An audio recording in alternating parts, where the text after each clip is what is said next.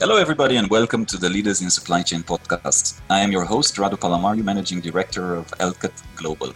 And it is my great pleasure and delight to have with us today Harald Emberger, who is the Chief Supply Chain Officer of Beiersdorf. Many of you use Beiersdorf products. I know I do. Ever since I was a child, actually, in Romania, my mother used Nivea as the main cream in the house. It's still a very much a household name across the globe. So that's Beiersdorf, uh, one of Beiersdorf's products. Of course, they have quite a few others. It's a nine billion sales company. And Harald is here today to share with us a couple of things around their supply chain, about himself as well as about talent. Harald, thanks for the time and welcome. Thanks, Radu, and uh, welcome as well from my side. Glad to be here and glad to be part of your podcast. Super. So maybe let's start first and foremost. How did you end up in supply chain? How did it all start for you and evolve to now being Chief Supply Chain Officer? Thanks, Radu. Yeah, I had a bit of an interesting start. So my background is mechanical engineering. I studied this in Munich. So the usual career path would have been automotive, uh, like probably ninety percent of my other co-students. And I obviously learned a bit about automotive, but then met in an industry fair, fast-moving consumer good representatives, and I got really excited about their businesses. And I decided really to look for something different than mechanical engineering or automotive, to look more how engineering could do a difference to an industry. And uh, joined, uh, at that point, a company called Mars Incorporated as a graduate trainee. And that brought me into manufacturing and then later on, subsequently, in the supply chain. And here, the reason why I decided in that program as well to stay in supply was the fascination about manufacturing. So I enjoyed, I discovered the love for factories and uh, to create value, to make products, to have the responsibilities there as well, but as well the The people you work with, the environment, creating every day something new was what always fascinated me in a, in a very efficient way, the way you have to manufacture things. So that's what I would say was the starting point for a career in supply chain. I would have thought that you you, you would have said the chocolates, that that's what kept you in supply chain. Very good, delightful chocolates of Mars. uh, I started on the food side. So now we have, Mars has a pet food side as well. So I started on the pet food side, which was a bit different. Okay. But for an engineer, for an engineer to deal with meat and to deal with uh, emotions is obviously more challenging. So it's uh, before moving to the sweet side, so the chocolate side, I enjoyed several years on the meat, on the pet food side, which was also very, very interesting and fascinating as a business. Got it. And, and looking back, another question I like to ask, what would you say were some inflection points? So again, you've reached, uh, from a supply chain perspective, Chief Supply Chain Officer, you can say the pinnacle of supply chain roles. What were one or two things looking back at your career that you can say, okay, these were really inflection points for me? I tell you what, Radu, I think when I joined business, it was in the Western European, the way I describe Europe now at that time, Western European environment, a very difficult time as a lot of productions moved east, not only Far East, but east into Eastern Europe because of obviously lower conversion cost.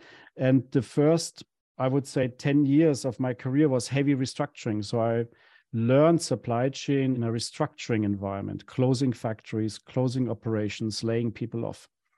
And this was, I would say, the first inflection point for me, the responsibility you have in all the decisions you take in the supply chain, whether it's investment, whether it's the way you manage an organization, the risk to take, the way you run the business, that very often if things go not right, you carry a lot of responsibility for people. And it's I felt at that time it was always a similar story, that decision to act were delayed or compensated financially, measures weren't taken. And then very often you end up with a, a situation that you can only restructure in a, in a heavy and brutal way. And uh, this was a lot of learnings for me about organizational adaptation to environmental, uh, the business environment you operate in, and, and further. So this is, I would say, one of the first inflection points.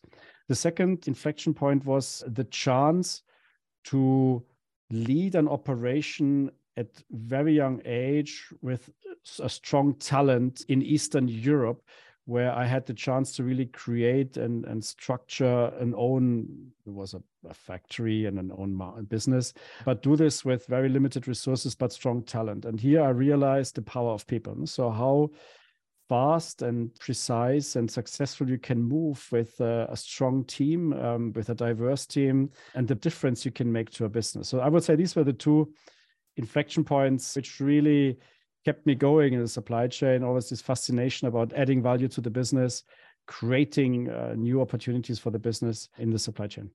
And obviously, you've done a lot of that in Beiersdorf. I think when you joined the company to now, there's been a lot of things that have been put in place, and love to talk more about that. We've also kind of come out of COVID, which has been the most intense period in, in uh, most supply chain professional lives. I know we were talking a little bit offline. I know you, you were sharing with me how you also redesigned and had to open quite a number of factories in terms of your manufacturing footprint during COVID, of course, without being able to go see. Maybe tell us, let's start there. Tell us a little bit how that was. How did you make it happen? What worked? What didn't work so well? Yeah, good question. And I mean, looking back, it's the first time I stayed for seven and a half years now in the same role. It's uh, basically, which is quite unique. You see what you have implemented coming through. So that's uh, a nice viewpoint, I must say. And uh, very often in, in our fast-moving careers, after three years, you move on, four years, you move on. Um, here I had the chance to stay longer, build the strategy, implement the strategy, create the team, recruit the right team in place, and obviously continue to develop and reinvent it on, on an ongoing basis. The opportunity here was to design and shape a supply chain towards the business goal. No? So you always look, where's the business going to? What are the competitive edges you want to put in place? Where are your strategic growth ambitions as a business, not only product-wise, but region-wise and category-wise? And that was the opportunity I had. On one hand, it was the organizational setup. So how do we build a supply chain for a business our size, which is sounds big, but it's not so big to some of our competitors, with uh, the best possible career options. Second point was, yes, as you mentioned before, that what's the right production network? So where do you move your volumes? Where do you specialize? The benefit of our products is that we can travel far. So given the size and uh, the cost of the product, we could, uh, logistics is a relatively small part of the P and L. Or the S O I, so we can move our products further. But the third piece was as well, it's a high, our category, so beauty and, and personal care is very innovation driven. So how do you shape an organization to build a competitive edge? So to bring innovations faster to the markets, to sort of outpace your competition as well through that lens. And how can you handle a large and complex portfolio in line with the innovation behind it, which is, is quite invasive every year or so. So this was sort of the setup. And the second point was, for me, was an end-to-end organization. So we looked into procurement, uh, looked into what is the best setup for procurement, and moved this to a, a more global approach. And then the last piece, uh, the quality organization as well, to ensure the, uh, the best quality products. We, uh, we set this up as well in a very similar global way. So these were the, the cornerstones to invest. And the opportunity was at the beginning, obviously, where do you bring, get the talent from, and, and how much do you recruit externally? How much do you evolve internally? And how do you create and seed a talent base, which will obviously work with you for the next couple of years, and, and you can source from later when people move and, and you want to reposition certain roles. So this is, in a nutshell, the story. It has been a, an interesting one. We had high inside a cyber attack in twenty seventeen. We talked about this, uh, where the company was uh, stalled for two weeks. And out of this, we learned so much in the things we did well in the setup of the supply chain, but as well opportunities we had. So our resilience was not strong enough, business continuity planning. We were too dependent on single source supplies, and our digital capability, our systems capability was as well limited. So we used the next couple of years then to invest. And fortunately, when COVID happened, we were a bit better prepared to go through uh, some of those challenges than during that time. But that was, I would say, sort of a big correcting factor in the supply chain strategy and the setup. And I was recently talking to some of my friends at the World Economic Forum. They were saying that the biggest, actually, the biggest potential for improvement in general in the world is no longer necessarily, you know, making the iPhone slightly better or cheaper. Uh, it's at the industrial scale. It's all these inefficiencies in running large companies, large plants. You mentioned end-to-end, so I'm talking in, the, in that context. I was recently talking to a C E O. He was sharing that, yes, Lean Six Sigma, manufacturing uh, production excellence, of course, it's super important. Ultimately, you'll get two, three, four percent savings in, per annum. But if you orchestrate an end-to-end supply chain, because you do planning better and you don't end up with excess inventory, cash stuck somewhere in, in the wrong place, you can save twenty percent or thirty percent. You can achieve a lot more improvement. Talk to us a little bit more about not necessarily only getting into the theory, but how do you think of a holistic end-to-end, and maybe some examples from Beiersdorf where you had to adjust. And I know you kind of set it up from scratch as well at the very beginning, and how it worked out. So I have chosen a different org design for this company versus what I was used before.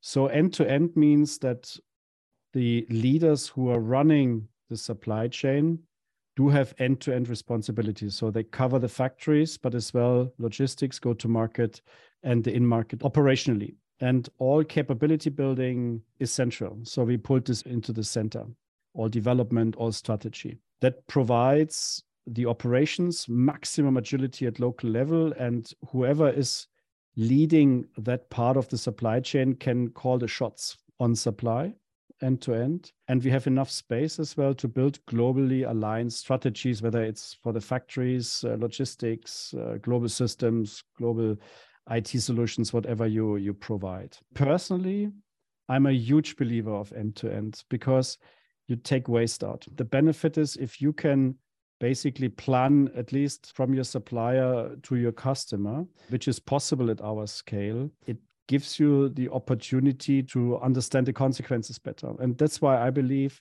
the next big step is the end-to-end digitalization, so that you basically can see through the supply chain end-to-end like a binocular and, and know what's happening. And it's the good old wish. And, and this is where digitalization now, we, we are going for a new planning software as well, or a solution, as many others do, but it will be truly end-to-end, will help you to become more agile. But more importantly, what we realize, especially in with the push for your carbon dioxide footprint reduction, is to take waste and energy out of the supply chain. You can manage your bullwhips better. This is why I believe in that. And you have other parts of the organization focusing just on capabilities, focusing on taking the supply chain on the, on, on the next level. The second thing is, Radu, and this was the interesting piece, is how do you develop talent into these roles? Because you need people, talent who can do run operations like large-scale factories, who can do uh, local operations. So the, the talent pipeline for that is not that easy. That needs to be really thought through so that you move your your talents into the markets, you move them into the factory to give them opportunities to develop in the headquarters. So you need a very well-structured talent management system or career development system, people being able to run complex supply chains end-to-end and to be able to run them at sort of a management board level in the relevant regions or countries. I'll double-click on the talent side since we're at it, because it's, it's not only that that you need the absolutely it's it's a people. All businesses are people businesses for now. You know, ChatGPT is coming up fast and furious, but for now um it's it's a people's business. However, even the roles, I was talking to a C E O of a large anyways planning software company. He was saying that the role of a planner has evolved, and, and and you know, a person that was doing planning two three years ago is not necessarily doing the same same things now. And and he almost was was telling me that he sees the role of a chief decision maker coming up, or because ultimately there's going to be a very few exceptions, and then most of the things will be automated because it's going to follow certain patterns. So the role of a planner, the most roles are just constantly evolving. It, it needs some sort of a constant update of our brain, just like you have it at software level in the laptop, just that our human brains don't particularly operate with the same speed or velocity. So I guess my question is, how do you make a learning organization? Because that's what we're talking about, you know, having that learning instilled in a supply chain organization. What did you do at Beiersdorf, and how do you constantly upskill talent? So in supply chain, generally, Radu, I mean, you know, many of my peers and we all know each other. We have one interesting thing in common, that we all use the same systems. We all use the same backbone. We all know what we're using, and we all know the capability of the systems. So at the end of the day, you can even put a strategy, a supply chain strategy from each other's company. You swap the name, you probably will not even realize the difference immediately. So the true difference are people. It's it's it's the fascinating thing in our supply chain. We all use similar E R P systems. We all use similar planning tools, T M S systems, uh, W M S systems, very similar. M E S systems are very similar in the factories. Difference are the people and the skill of the people. So the first thing is always in, in our job is you cannot focus enough time on developing and, and building talent. I think that's that's something which is one insight I have. The second point is, as you rightly said, the change we are going through in the way you deal with analytics. You move basically from planning to analytics, or you move from planning to judging. It's because the tool will give you a result, which you have not compounded by yourself. In the past, you have calculated your baseline, and then you added your different forecasts and promotional planning, and you ended up with a forecast which you could defend to your management team. You say, look, this is what I believe we're going to sell ten. Management team says, no, you're going to sell one hundred. You said, no, I think in the data I have clearly ten. Okay. Now the system will tell you maybe twelve. And you need to be able to judge whether the system is right or wrong. Well, you, which usually is right, because the algorithms usually should work. And uh, then you still need to defend it. And uh, so the skill you need. And the same is for, let's use uh, a technician on a machine. The machine will give you a diagnostic, compares the diagnostic out of the cloud with other machines, and gives you an indication of this is the issue you have with the machine. You have not disassembled it by yourself. You have not opened it and had a look at it. So you just need to judge it. And it's a very different skill.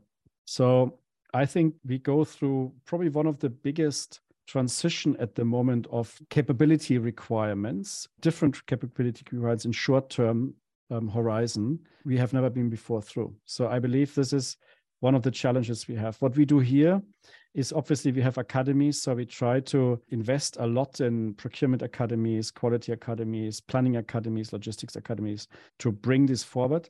The second thing, Radu, we build communities, so our organization is overseeable, so we are not hundreds of thousands, so we can still, we know where the people are, we build communities.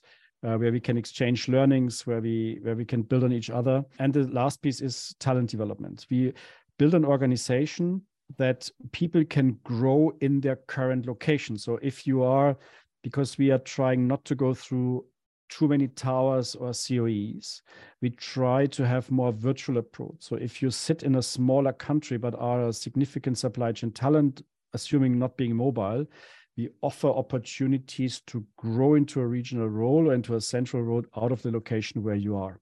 So talent over location is, is becoming a key aspect here as well to build career paths. Um, because one thing we should not forget, if you lose one of these experts, it's very difficult to replace. No? So it takes you time to recruit. Then it takes another one, two years to bring them up to speed. And then you need to offer career opportunities on top. It's sometimes better to really ensure that the talent you have, you invest, you make sure that they have opportunities to grow, and you flex in your organization to uh, to enable that.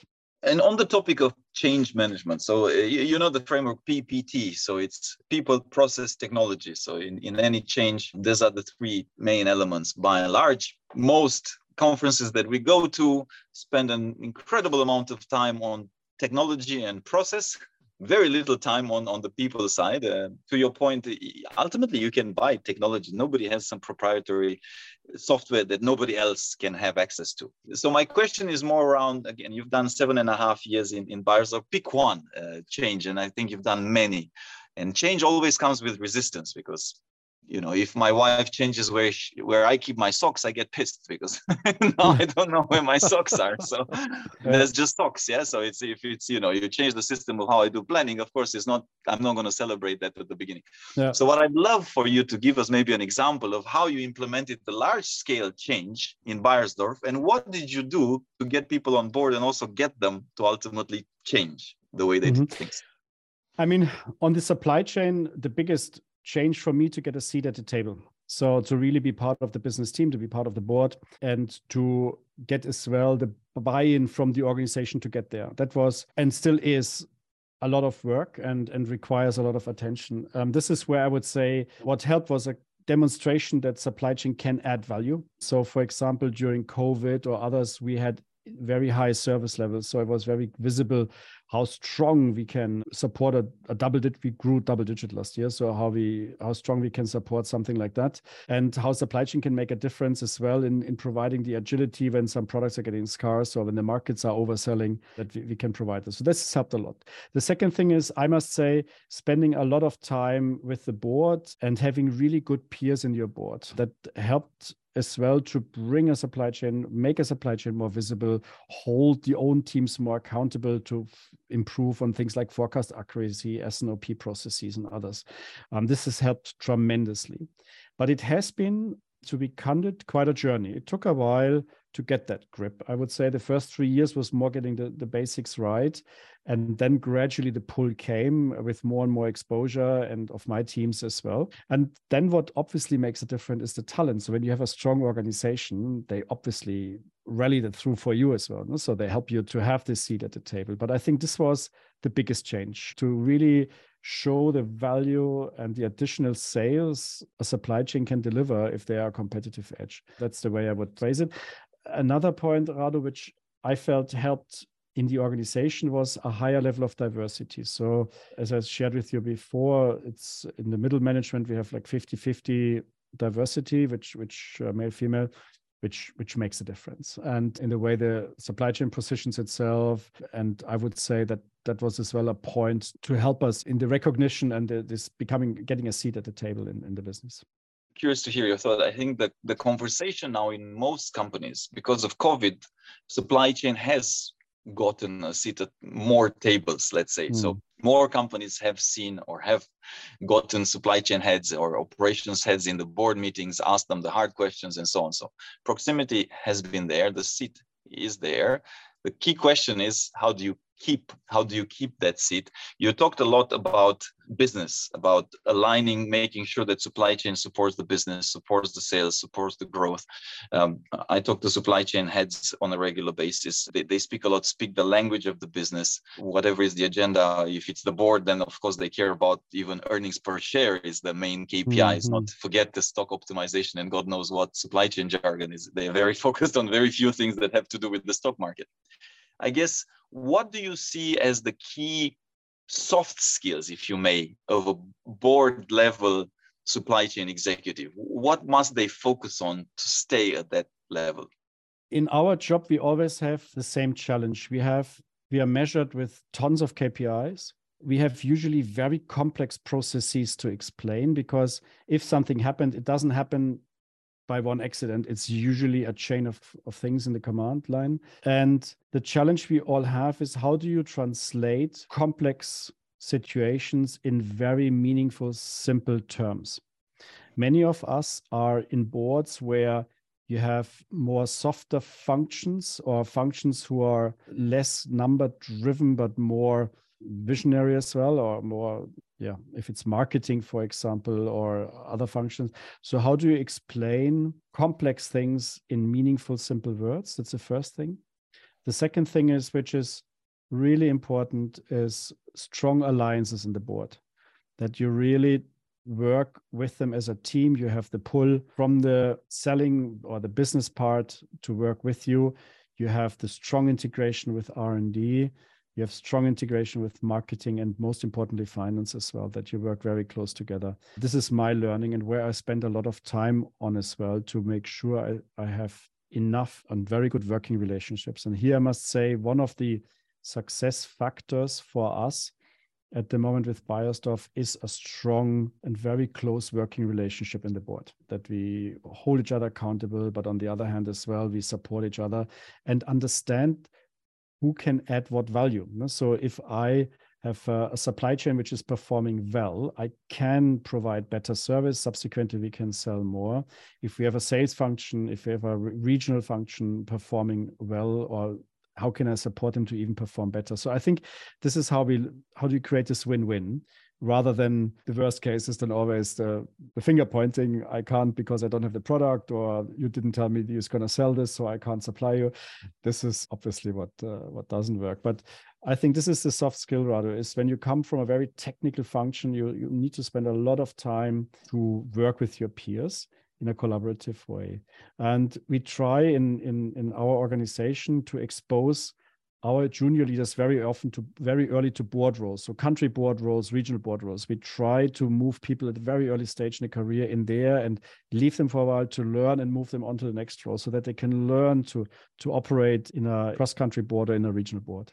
Oh, that's a very good idea, and, and that and you, I think if I if I remember correctly, you mentioned that from the beginning of your career you had a management traineeship. So sometimes that these management traineeships where you rotate a few positions mm. and the board where you have that bigger picture that you understand. Again, we talked about end to end, but that's that's kind of end to end of the business. Forget end to end supply chain. So end to end supply chain is important, but end to end business objectives and understanding also how finance, marketing, R and D, how it all comes together mm. is key. And, and crucial. Yeah. So on the topic of fifty fifty, group first, amazing, great performance, great diversity. I think there's a lot more to be done. I think by and large, we don't have yet enough female talents. And and uh, we, we do executive search, of course, on a on a day-to-day basis. We are asked, I'm, we are always asked, get us more female talents. Mm.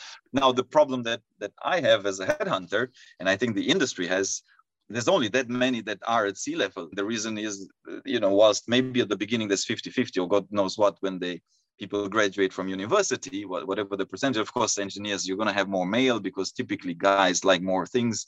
Whereas in, um, I don't know, in nursing or psychology, you're going to have more female just because for structurally, we're a little bit like that. But definitely uh, we, we can do better with keeping the women within supply chain. So I guess, is there certain, certain things that you've done better to achieve this fifty fifty, to also keep the women engaged? Because there's various sensitive, if you give birth, for example, there's, there's sometimes a dropout of women not returning to the workforce. Were there certain things that worked really well for Beiersdorf in particular? Yeah, I mean, obviously everyone has his own career path, and you have double income, you have mobility challenges. Who is the lead income in a in a in a family? If it's a family, you have obviously maternity uh, situations. But these are, I think, more normal things. I think this is nothing unusual, like in every career. No, I think it's important that you focus when you recruit on your fair share. It's important on the talent development that you ensure that you have always parity, or you, you give everyone the same chance. And you sometimes take some risks. For example, in some countries where it's more difficult, you place females or, or where um, and see how, how how it works and give put put the support in. But I must say now, looking globally, we have uh, female leaders across the world, in Asia, in, in South America, North America, Europe, in Eastern Europe, Western Europe, in Thailand, in um, Indonesia, in India, all have their specific things you need to address. But it goes down to one thing, is make sure that you develop talent, you invest, you You expose, you take risks together. Some jobs work out, some jobs don't work out. And you're not getting too much hung up about circumstances. Some partners decide to go on paternity leave for years. We had mothers deciding to go longer or shorter. You just need to be very flexible. I think the talent itself should always be the first priority. Some are mobile, some are not mobile. I think that's more the challenge I face now more and more is, is the mobility. What helps is digitalization. So obviously we can all work through Teams, but only to a certain extent. You cannot run a factory through Teams, so you need to be physically based there. So that makes it sometimes more difficult. But I tell you one insight I, I may say where I felt the difference. I was visiting a factory in, in India the other day where we recently brought the whole population to twenty-five percent female Um, part, and it was suddenly a different atmosphere in the factory. You could see it. It was. It felt differently. It felt more natural. It was less like an army. It felt less like an army. Yeah, less tense. Um, that's the right word, rather. And I must say that that was it's just fantastic to see. And it, it's it's a lot of effort you have to do. You need to provide transport. You need to provide when you have night shifts and so on. So it's obviously a lot of things you need to do to get there. But it's the right thing to go forward. I think it's more sustainable uh, on the long run. It's better for your engagement and better subsequently for the product quality and the output you, you generate. No? Great. Just two more questions. One, you, you have come from the, you know, when when supply chain, I wasn't, uh, you, you have way more years of experience than I, I do. So, you know, I, I was told that it was mostly manufacturing, production, logistics obviously has existed uh, for a while. Then we started talking about supply chain management in more recent times. I guess my question to you, where do you see the biggest opportunity for a career in supply chain? How will a student, let's say that I'm just graduating and I'm thinking of joining supply chain, why should I do it? Why is supply chain a cool place to be for the foreseeable future? Mm. Obviously, I'm framing the question in that direction. I mean, it's it's a. Uh, I think what I really like is it's you have an enormous amount of responsibility in the job. Whether you create something, you make something, you decide something in planning, you always deal with big parts of the business, and you're huge, hugely responsible to add value to the business. No? So you, you can really, at a very early stage, you can already contribute significantly to the business. This is what I really like in the supply chain. Second thing is the daily complexity and the daily challenge is always something happening. You, you need to have these capabilities on one hand to operate at operation level, but to pull out to work at fifty thousand feet. So you need to have this this this mental capability to to do both. And the last piece, I, I tell you what what I like is you work with a lot of people. This is something I, I always enjoy. It's it's always a lot of people who need to synchronize one way or the other to build a chain, as we say. So my advice to people is, it's good fun to join. It's worth to explore which part you like. Some like more the go-to-market environment, some more the logistics, the planning, the I T, the digital part, yeah, analytics, some like the factories, um, the good old-fashioned. It really depends. Or procurement as well is super fascinating now, moving into the digital space with, with e-tendering and so on. So it's a lot you can do in this function, and you can do a lot of cross moves as well, quality as well. So it's, that's why I think it's good when you start. I would recommend as well to see some functions first where you like it, stay there a bit, and then have your career. That's the way I look at it. And last last one from me. Um, what would be one key piece of advice you would give to your younger self, or to uh, to your kids, or to, you know, again, the young generation to build a cool career in the corporate environment? It's mental resilience I would always give. Um, there are always... You go in very passionate and inspired where you want to go to. Very often you're held back. Very often you're stuck in ambiguity or politics as well. Is, is the advice is always keep your mind fresh, but build some some resilience in yourself about where you want to go and, and where your boundaries are. Um, but that's especially in supply chain, I found sometimes challenging when you're challenged in too many areas and the going gets tough now because you're very exposed. So this inner resilience, this inner peace, this inner mental strength, I think is something which is important to build. And and for, enjoy what you're doing. And it must it must be fun. No? I think that's always yeah, exactly. Try to have fun. I, I loved one comparison, uh, one analogy I, I saw recently, that supply chain is a delicate dance between hope and despair. So that yeah. brings I, I use a different sometimes. one, Radu. I use yeah. a different one. For me, supply chain is like climbing a mountain. I, I personally, I love the mountains. And the best thing is you're on the top. But sometimes it goes up, sometimes it goes down, sometimes it, it's a bit of a, a climbing exercise. No? It's not always straight up. It's always some challenges, some avalanches, and God knows what in between. But at the end, if you're on the top, if you've achieved something, it, it's just such a... The view is brilliant. Love it. Well, with that being said, Harald, thanks a lot for your time, for all the great sharing, and keep up the awesome work at, uh, at Beiersdorf. Thanks, Radu, and thanks a ton for inviting me. I really enjoyed this. Well done. Thank you very much. Thank you for listening to our podcast. If you liked what you heard, be sure to go to w w w dot alcott global dot com and click the podcast button for all the show notes of the interview. Also, subscribe to our mailing list to get our latest updates first. If you're listening through a streaming platform like iTunes, Spotify, or Stitcher, we would appreciate a kind review. Five-star works best to keep us going and our production team happy. And of course, share it with your friends.